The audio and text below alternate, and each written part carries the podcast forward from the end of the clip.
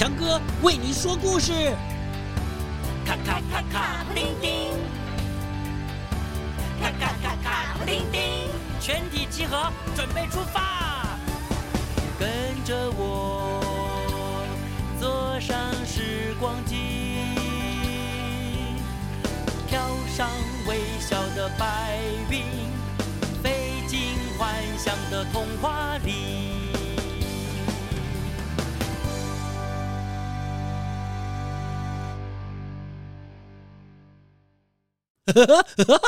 来了！嗨，你好！他也来了！嗨，你好！太棒了！欢迎角落英雄。好的，我们来欢迎角落英雄，城市我最行。今天我们要介绍的工作职业是什么呢？是公车司机。哇，大朋友小朋友，我们都坐过公车，常常觉得哇，公车司机哦很厉害。哦，一个人哦要开那么大的车，而且呢要在路上跟别人哦，哦这个又要注意交通安全，但是又不能太慢，哦要非常好像公车司机的驾驶技术应该是我们认识里面的人最厉害的人。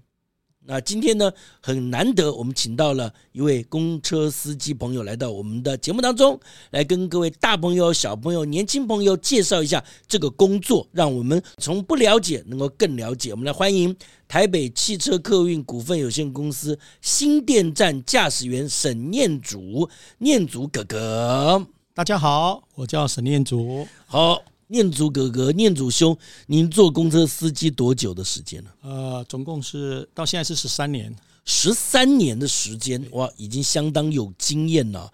啊，我们在一开始先跟我们的听众的大朋友、小朋友介绍一下啊，公车司机。哎，小朋友不要笑强哥哦，哎，不要说啊，你连公车司机都不知道。任何一个工作都是啊。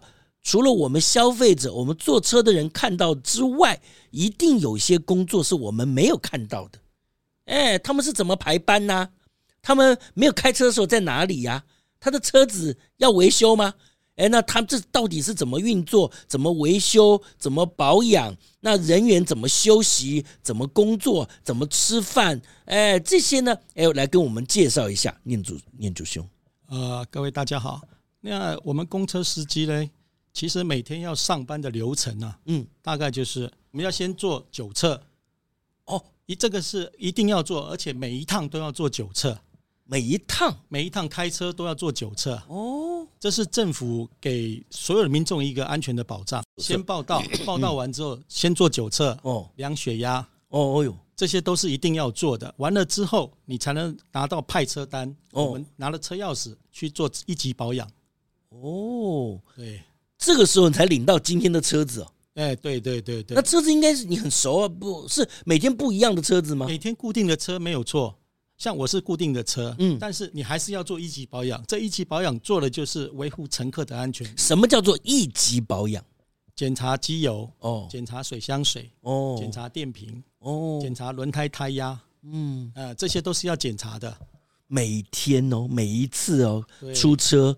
都要做好检查。其实跟小朋友，我们每天去读书，书包也是要检查一下啊。你不能到学校说：“哎呀，考试啊，没有带铅笔盒，那不怎么怎么办？”所以所有东西都是，而更何况公车这上面有好多我们的市民朋友，对，这个安全是一定要照顾到的。对啊，哦，那检查完毕之后就出车。没有，要先发动车子，看所有的灯光是否正常。哦，还要看一下任何异常，你就要马上看哪个灯光指示，我们要找出那个问题点。仪表板，对，整个看一下。对，哇，然后就开始跑车。对，这个通常你们这个叫做什么？跑车叫做出车，叫出车叫出车。对，那你这个一趟，比如说你们的是一个一个循环嘛？对，对不对？从第一站出去，然后回来你的总站嘛？对，这样子。好像每一个公车都有不同的出车时间嘛？对，那比如说我在一个站牌等，有的时候是二十分钟才能换一班，有的好快，五分钟就来一班。哎，那像这种这个这个安排是怎么安排的？呃，像呃，我们每天的有发车时刻表，嗯，有分成尖峰时段跟离峰时段，哦，还不一样，也有道理哈，因为上下班尖峰时段人多，你你如果十二十分钟一班车，来不及，那就。来第一个来不及，第二个人太多，哦、一台车也载不下。哦，对对对，对所以你这条线，像您现在服务的这条线，啊、哈同时段在尖峰时刻会有几分钟出一趟车。我们最短的时段是五分钟一班车。哇，那所以就好多好几个公车司机呃的服务人员在准备的。我们这条路线一天就二十个司机在在跑，一条路线要二十个。对，哇，这个就当然是就是比较频繁的路线，但是有二十个人 stand by 哦，就在那边等着了。对对，大家按照时刻表轮流出车这样子。哦，哇，这个其实也蛮，这感觉起来就跟我们想想象的不太一样。比如说早上你五点半出车。开始的时候就会好几个，就光你这条路线，好像有那个学长学姐，呃呃学弟，大家凑在一起，然后一起上班，不是只是一个人一个人，一次有很多。很多人，而且我们一个站上有好几条路线。哦，对呀，所以那个时段就有，比如说有中期啊、六二四，还有八路。哦，很多司机就集合在一起了，都是同一个时段要出车。我很难想象，能给我们想象早上大家。同时，这个上班上学时间之后，最多时候同时挤进去有多少个司机朋友？总站的地方，总站的地方大概二十个跑不掉。那你休息时间都在做什么？睡觉？还是做什么？睡觉比较可以吗？除了吃饭、上厕所，就在睡觉。是 啊，因为我觉得睡十分钟，我可以安全开一趟车。有差哦，有差很多，眼睛会很亮，头脑会清醒。睡十分钟真的很好睡。那这是你你怎么养成？马上睡下去可以马上睡着，然后马上要起来十分钟。这个我我睡觉前一定要设闹钟。哦，你要设闹钟，一定要设闹钟。哦，然后比如说呃设发车前五分钟的闹钟，让自己醒。在哪里睡呢？在车上睡。哦，就在车上睡。在捷运站的公车停靠区车上睡睡觉。哇，好哇，我们约略对于司机、公车司机有点认识了。还要做好多的检查，做准备。还身体还有车子都要做好准备，哎，然后还有量血压哦，也有道理哈。对，哦，有些这个这个血压如果过高是没办法开。而且现在我们有公司每年做体检，体检你如果血压过高，都是每个月要持续追踪。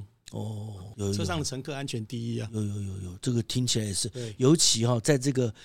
这个交通尖峰时间呢，哇，机车啊、汽车啊挤来挤去，路况、车况都有很多压力的情况下，如果身体没有办法负荷，那对于坐公车上面的那些乘客市民的话，都是一些危险嘛，很危险，真的很危险哦。平常休假的时候，一般的公车司机朋友都在做什么？真的是睡觉比较多。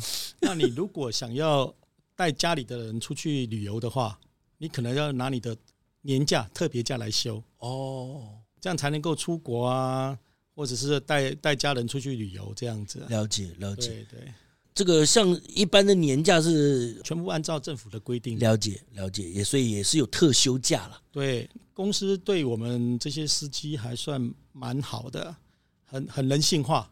你只要有事情提早讲出来，公司都会让你去休这些假的。哦，这个工作。在我们一般人强哥的脑筋里想法，就觉得应该是收入还算不错，然后呢也很稳定。比较大的压力就是这种开车啊，有安全呐，还有这个整个车况路况，尤其在交通尖峰时刻，哇，这个真的是很很头疼呐！哦，你开慢也不行，开快又危险啊，然后又会碰到一些客人。稍后我们跟我们讲一下您的经验。这个做一个公车司机会碰到哪些挑战？每天都会碰到不同的挑战。怎么？比如说有些什么？你你是开大车的人，你出去小车不让你，摩托车也是乱钻。每天压力很大的就是摩托车会停在你旁边，为了要躲太阳。哦，那很可是他不知道大车子是有这个盲区，看不到，有，有视觉视觉盲区。可是他们不觉得说这个危险，他们只觉得我只要能够躲太阳就好了。而且都是贴车子贴得很近，所以你要起步的时候，绿灯也起步，你要先注意看两边，不然真的很危险。如果可以宣导，我是希望说宣导这些摩托车能够稍微离远一点点，对你们有安全，对我们也安全，就是这样子。公司时常在给员工做教育训练，是教育训练就是说安全为最重要的，然后服务客人态度要优要良好，是对客人要有耐心。哇，好，让我们小朋友。还有年轻朋友可能可以听听看，怎么样才能够得到这份工作？那就说，哎，我很喜欢开车，我也觉得我的情绪控制还不错，然后也想稳定啊，很不错。呃，那个每天我也起得早，我的精神状况也很好，不会说一直度孤。那请问要怎么样才能成为一个公车司机？你要先去考驾照，你要先取得小轿车的那个驾照，一般的，对，要满两年以上才能够去报考职业驾照。哦，我们一般的轿车，哎，家里面，哎，爸爸妈妈啊、呃，叔叔伯伯阿姨开的这个车子，你要先考到那个驾照，然后满两年，两年以上才能够考职业大客车。但是这两年也不能够出什么问题了。呃。应该是这样子，对不对？然后有了这个一个很好的一个基本的训练，再去考职业驾照。职业驾照很难考吗？他要考什么科目吗？呃，笔试是都一样了哈，但是就是你要开着大客车路考，那才是最困难的。哇，以前强哥那个年代都是补习啊。有专门的那种呃轿车补习，有公车补习吗？有有有有有，还有公车补习班哦。有有哦，大家可以先去啊。有些人有兴趣，总局就有这个大客车的职业训练班，他们非常支持我们这些客运公司，所以他们有办这些职业驾驶人训练。哦，所以是公办的这种训训练班。对，那要训练多久？这个我就不知道，不确定。一个课程，一个课程。对，从。教室上课，一直到道路驾驶都有。哦，你当年有没有考？我没有，我是直接去外面的补习班，直接就去考。因为我我来开公车，年轻的时候曾经开过游览车。哇，你还开过游览车？对，所以我我就想说，已经有已经有功夫了。对对对对对，没差了，不需要再从零学起，也是要复习一下，把那些生疏的技术再练回来，这样。可能有些听众朋友会开车，或者是小朋友爸爸妈妈在旁边说：“诶，公车跟一般的轿车有什么不一样？开起来？”哦，不一样，非常的不一样。我们平常开轿车是呃头过去了，尾巴就过了。对，那开公车是头过去，中间都还没过。哦，尾巴更不用讲。公车那么长，十二点几公尺，你你车头过了，你后面要是没装好，就插到车子了。哦，所以说要练，对不对？对对对，要练。真的是要练习。有的时候看公车司机好厉害，他头过了以后，他要再打一百八十度，我说多多少多少度，三百六十度再转过去，然后又再呼噜哇，就这样好，整个车子就可以这样扭扭扭走进去。长时间的经验啊，长时间的经验。对对对对，哇！所以说这个职业驾照、公车驾照要考到，然后呢？马上就可以上路吗？一定不是。不。有公司录取的话，你公司还会给你安排一个职前训练。公司要先看你，先让你试开一下车子。是，像我们公司就有一台训练的公车，训练车，对，教练车一样训练车。对，那有有有我们的那个厂长、副厂长他们在车上看你怎么开。哦，你要先经过他们的核准之后，然后才能够再参加公司的这个训练。哦，就职训练就对了。那就职训练完了之后，才到站所报到。嗯，站所报到，你还要跟着车见习哦。先跟车，你不是马上就给你一辆车跑路了？你见习见习肯定要好几天的时间，因为你要所有路线你都要熟。嗯，熟了之后，你比如说我今天要跑这条路线，我先跟着班长，班长带你见习，对不对？但是会让你开一一小段路哦，他要看你的开车的这些操作方式。哇，如果不行，就是再继续训练。哇，所以要真正成为一个可以上路的。公车司机可不容易啊！刚刚听你这样讲，你之前还开过游览车哦，所以你之前还有做过别的工作？有有，你有做过些什么工作？呃，我游览车做完了之后，我就跟人家合伙开公司，哦，自己做淘街的对。对，哦，做什么样的公司？有卖鞋子，从国外买来台湾内销。哦，从外到里面来贸易，等于算是贸易对，贸易对。哦，贸易从国外买进来，再做内销卖鞋子。对，哦，然后再来就是做咖啡进口。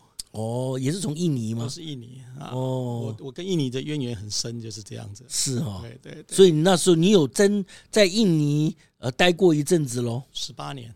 住在那里哦？对对，每呃大概一年要住大概四个月吧。哇，听说就是很多呃大哥哥大姐姐叔叔伯伯阿姨喜欢去的巴厘岛。对对对，人家是去旅游，你是要去做生意做工作，就对。对，非常美丽的一个地方。哇，那你应该就这么熟这么美丽的地方，你有应该要做旅游工作啊？我也做过。哇，还真的做。哇，在旅旅游做什么工作？做导游吗？啊，对。但是因为后来发生那个雅奇海啸，对海啸，还有一个就是大爆炸，对，就是两个事件，所以台湾的观光客整个就就不太去了。对，最多的时候一天有七班飞机在飞，现在只剩两班，华航跟长龙。嗯。哇，所以你可以看到这一个事件呢，大家都还是注意安全的啦，安全为重，对不对？对对，所以说你从这个工作结束之后就来做公车司机，也没有，还没有，我回来台湾。我后来回来台湾，就是人生最低潮。是我在家里窝了六个月都不出门的。哎呦，就在家里洗衣服啊、拖地啊。不知道哈，突然觉得，你看这个念祖哥哥、念祖叔叔之前又做导游，又自己做老板，一定是做的是很意气风发嘛。但是不管是碰到了天灾，或者是人祸，或造成了一些，就让他的这个工作，让他的事业受到了打击，也就是人生中间的低潮。对，那是你怎么走出来？呃，我在家待了六个月，我的二姐有一天来按我的电铃，她说：“你跟我走。”我说：“去哪里？”我帮你找好工作了。那我们那个时候十几年前有扩大就业，我去当清洁队，挖水沟，捡垃圾。那刚出门的时候是戴帽子、戴口罩，很怕人家认出我。可是过了一个月之后，慢慢就自己就放开了，让我真的开始走出来。最后是碰到一个贵人，他跟我说：“你是男人，你要负起男人的责任。”因为我是家里的独子，爸爸妈妈年纪大了，你再不负责任，谁要负责任？所以我就在想，说我到底要做什么工作？后来想想，我曾经开过游览车，我就稍微网络上看一下，哎。我住新店，台北客运在新店，是我就投履历表。哇，那也非常感谢有这个机会让我进入台北客运。嗯，哇，人生中间当然会有成，也会有失败，成功、失败、挫折或者得意，就高高低低才会构成整个人生的故事嘛。哦，念祖哥哥刚才讲的就是，哎呀，他遇到了一些困难。刚开始的时候，真的拉不下脸。以前我是老板的，以前我是很很顺利的，我现在还要来做清洁工作。刚开始可能也是有一点点自己没有办法接受这个人生的安排、新的变化。但是后来，任何一个工作，你都是付出自己的劳力、智慧、能力和热情，没有什么好丢脸。然后慢慢就走出来。为自己负责，为爱你的家人负责，所以说，哎，他就找到了这个公车司机的工作，呃，做到现在也有十多年了，十三年。你觉得这个工作最难的地方，或者是哪些地方？你觉得要做这个工作，你一定要认清楚，这个是你要去面对的困难。我做了十三年来，我每天都很快乐，因为我觉得我四十七岁找到一个很稳定的工作，这个工作让我得到一个安定。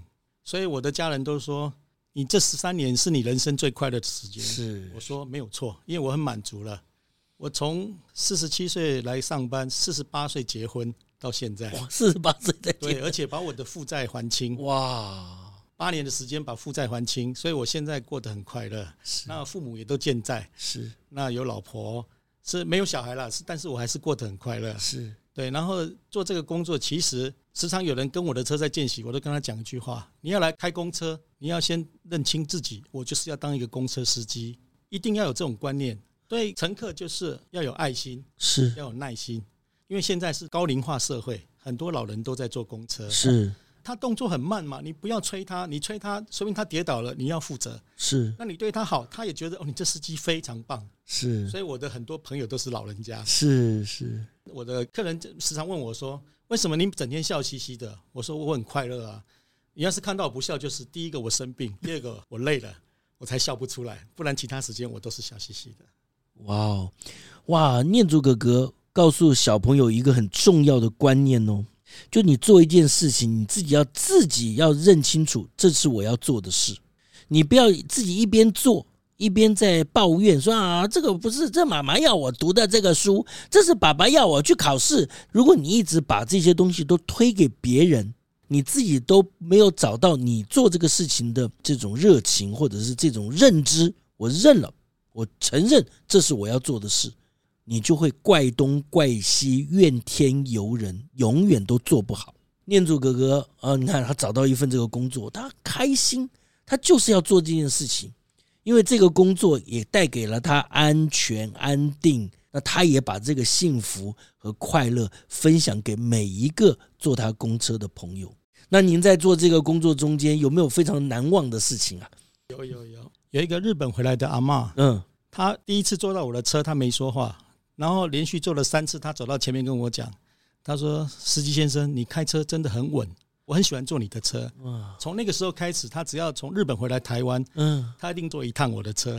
哎呦，然后到了总站之后跟我聊天，聊完天再坐一趟车回台北，回他家，真的就是这样。然后还有小朋友看到我就手足舞蹈，在站牌跟我挥手，就一直在跳舞。嗯嗯嗯。然后他阿公在旁边就一直一直笑这样子，我也觉得我很快乐。每天看到这些人，我都觉得心情非常好。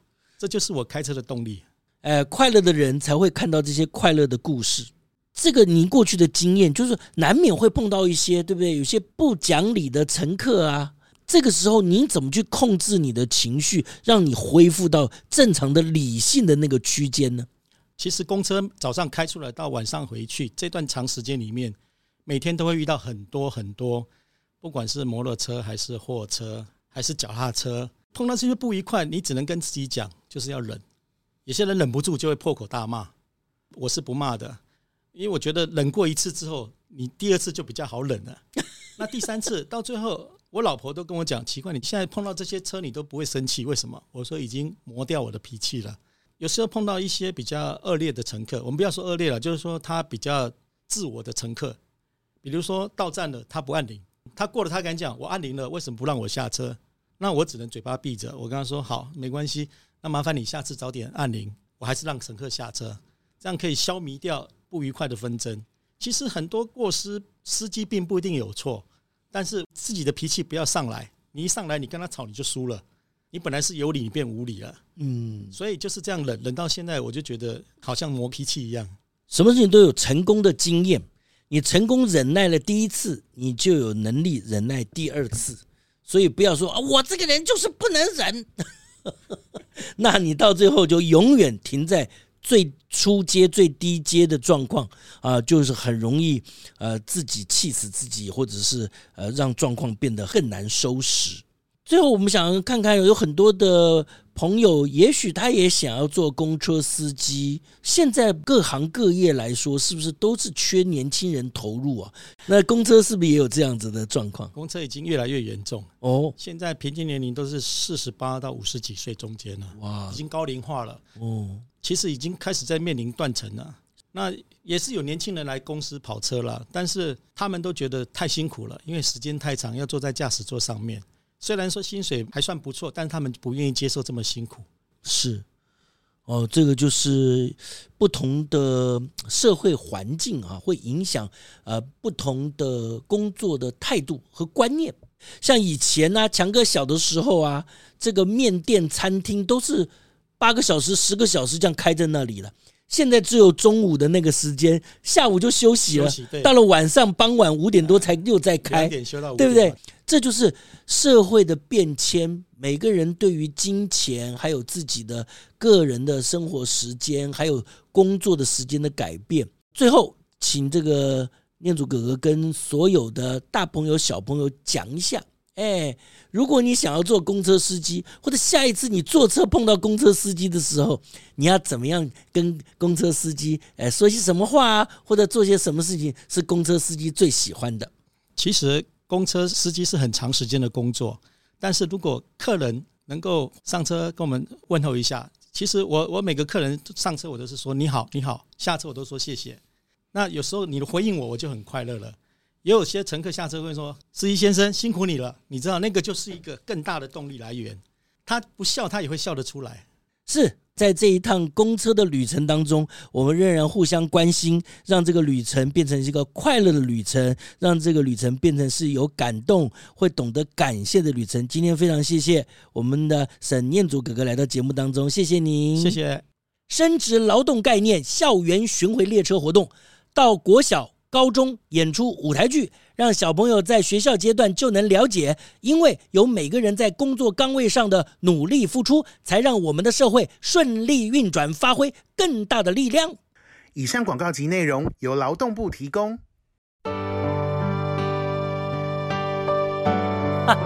好啦，故事就说到这里喽。